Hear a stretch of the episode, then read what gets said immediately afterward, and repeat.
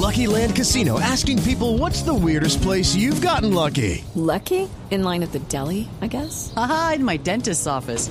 More than once, actually. Do I have to say? Yes, you do. In the car before my kids' PTA meeting. Really? Yes. Excuse me, what's the weirdest place you've gotten lucky? I never win and tell. Well, there you have it. You can get lucky anywhere playing at LuckyLandSlots.com. Play for free right now. Are you feeling lucky? No purchase necessary. Void where prohibited by law. 18 plus. Terms and conditions apply. See website for details. Como estamos hablando de los feos y en la chicaneroteca lo importante no es saber sino impresionar. Sí.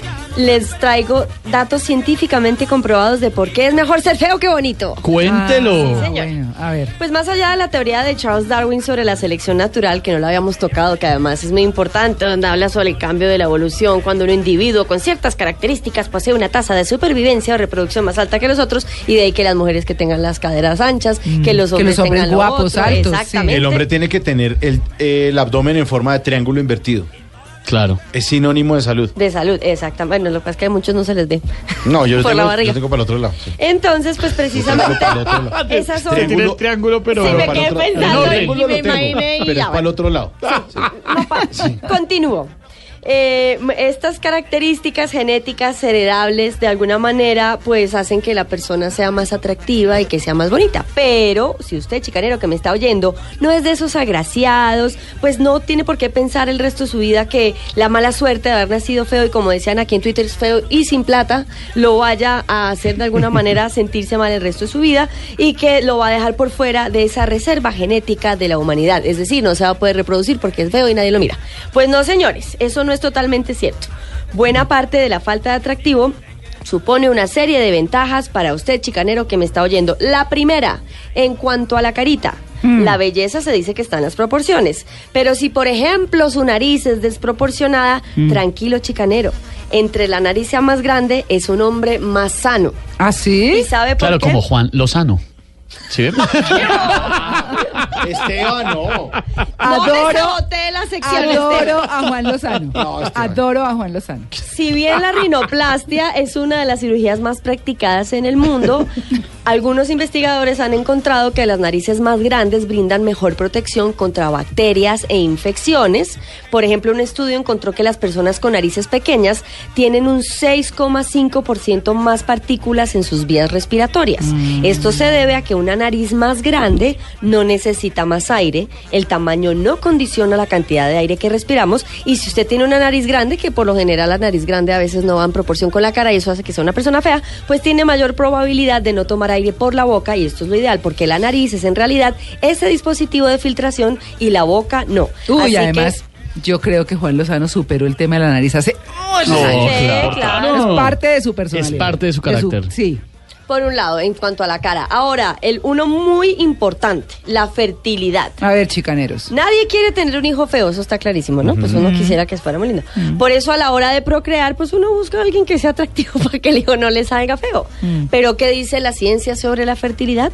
Las personas feas son más fértiles. Y un estudio realizado en el año 2009 llegó a la conclusión de que los hombres más atractivos producen menos esperma durante el sexo, por lo que si eres una mujer que busca quedar embarazada así rapidito, preferiblemente hay que buscar un hombre que no sea bonito. ¿Por qué? Porque en el sentido evolutivo esto puede sonar extraño y hasta contradictorio, pero no es así. La explicación es que mientras menos atractivo sea el hombre, pues menos posibilidades tiene de llegar a instancias del sexo. Así que cuando lo tiene, cuando lo tiene, sí, sus muchachos toda. están totalmente preparados Listos para la carrera. atacar y cumplir con la misión. Oye, Llevan uno, cuatro años, claro, llevan cuatro años esperando esos y olímpicos. apenas llegan medalla de oro.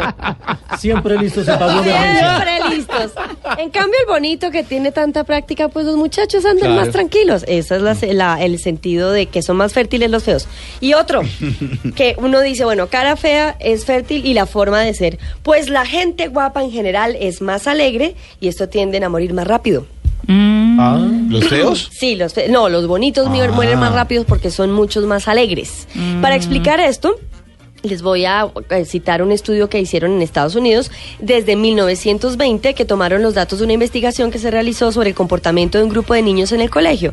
Algunos de esos niños estaban catalogados como más felices y alegres y en cambio otros fueron catalogados como más reservados y tímidos. Por lo general, lo que hablaba Esteban, los feos son más tímidos. Claro. Entonces, estos datos fueron después tomados en 2011 y los resultados fueron sorprendentes. Los científicos encontraron que los niños que habían sido catalogados como, entre comillas, muy alegres, habían muerto más jóvenes que los tímidos. Ah. ¿Por qué? La razón consiste en que los niños alegres terminaron tomando opciones de vida más arriesgadas. Claro, claro. En cambio, los niños tímidos y reservados a lo la largo de su vida fueron más proclive- proclives a tomar decisiones que tuvieran menos riesgos.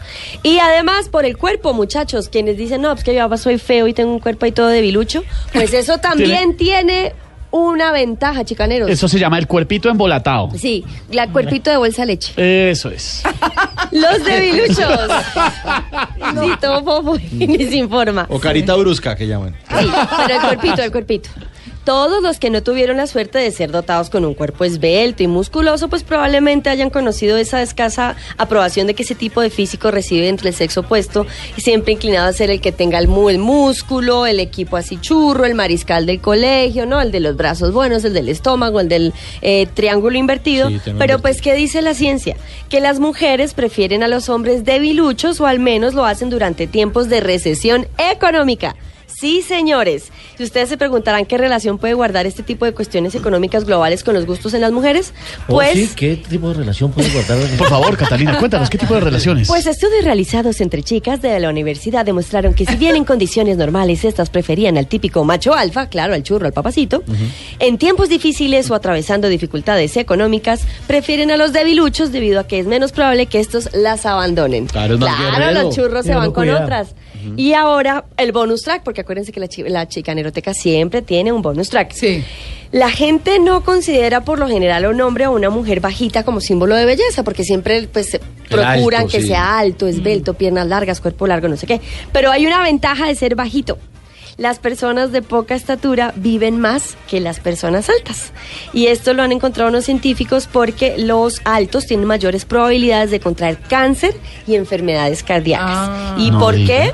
Porque los cuerpos sangre, grandes bombean más sangre, Claro. tienen más células en su cuerpo y esto los deja más expuestos a posibilidades de tener células cancerígenas. Además, un estudio realizado a lo largo de todo el mundo eh, arrojó que la gente de menor estatura vive más que las personas O altas. sea que hay que chicanear si es chiquito. Exactamente. Por ejemplo, las personas con mayor expectativa de vida que se encuentran en Okinawa, en Japón, ¿saben cuánto miden en promedio? Los de mayor expectativa. 1.40. 1.45. Uy, casi. Chiquitos, Pero son muy bajitos. bajitos. Muy chiquitos. Claro. Mínimos. Claro, además por otra parte Rayan con ser enanos. Sí, muy bajitos. ¿De verdad? Que las personas de mayor altura son más propensas también a obtener enfermedades del corazón. Así que chicaneros, los bonitos viven menos. Oiga, pero lo mejor es uno, pues, estatura promedio. Nosotros acá somos casi todos promedio. Sí. ¿El más alto es Mauricio? No. ¿Mauricio cuánto mide? 1.72. No, yo, yo mido unos 75. Tú, Luis Carlos. 69. Luis Carlos. Yo unos mido- 60. yo Marga- mido- yo Marga, mido- pero dice que usted mide todo eso. Usted el más yo lo veo bajito. más chiquito. usted con esa panza se ve todo chaparrito. No, yo mido uno- 1.65, mido yo. Yo soy bajita, no voy a decir cuánto, pero no pasa de los 60. Yo soy un minion. Sí.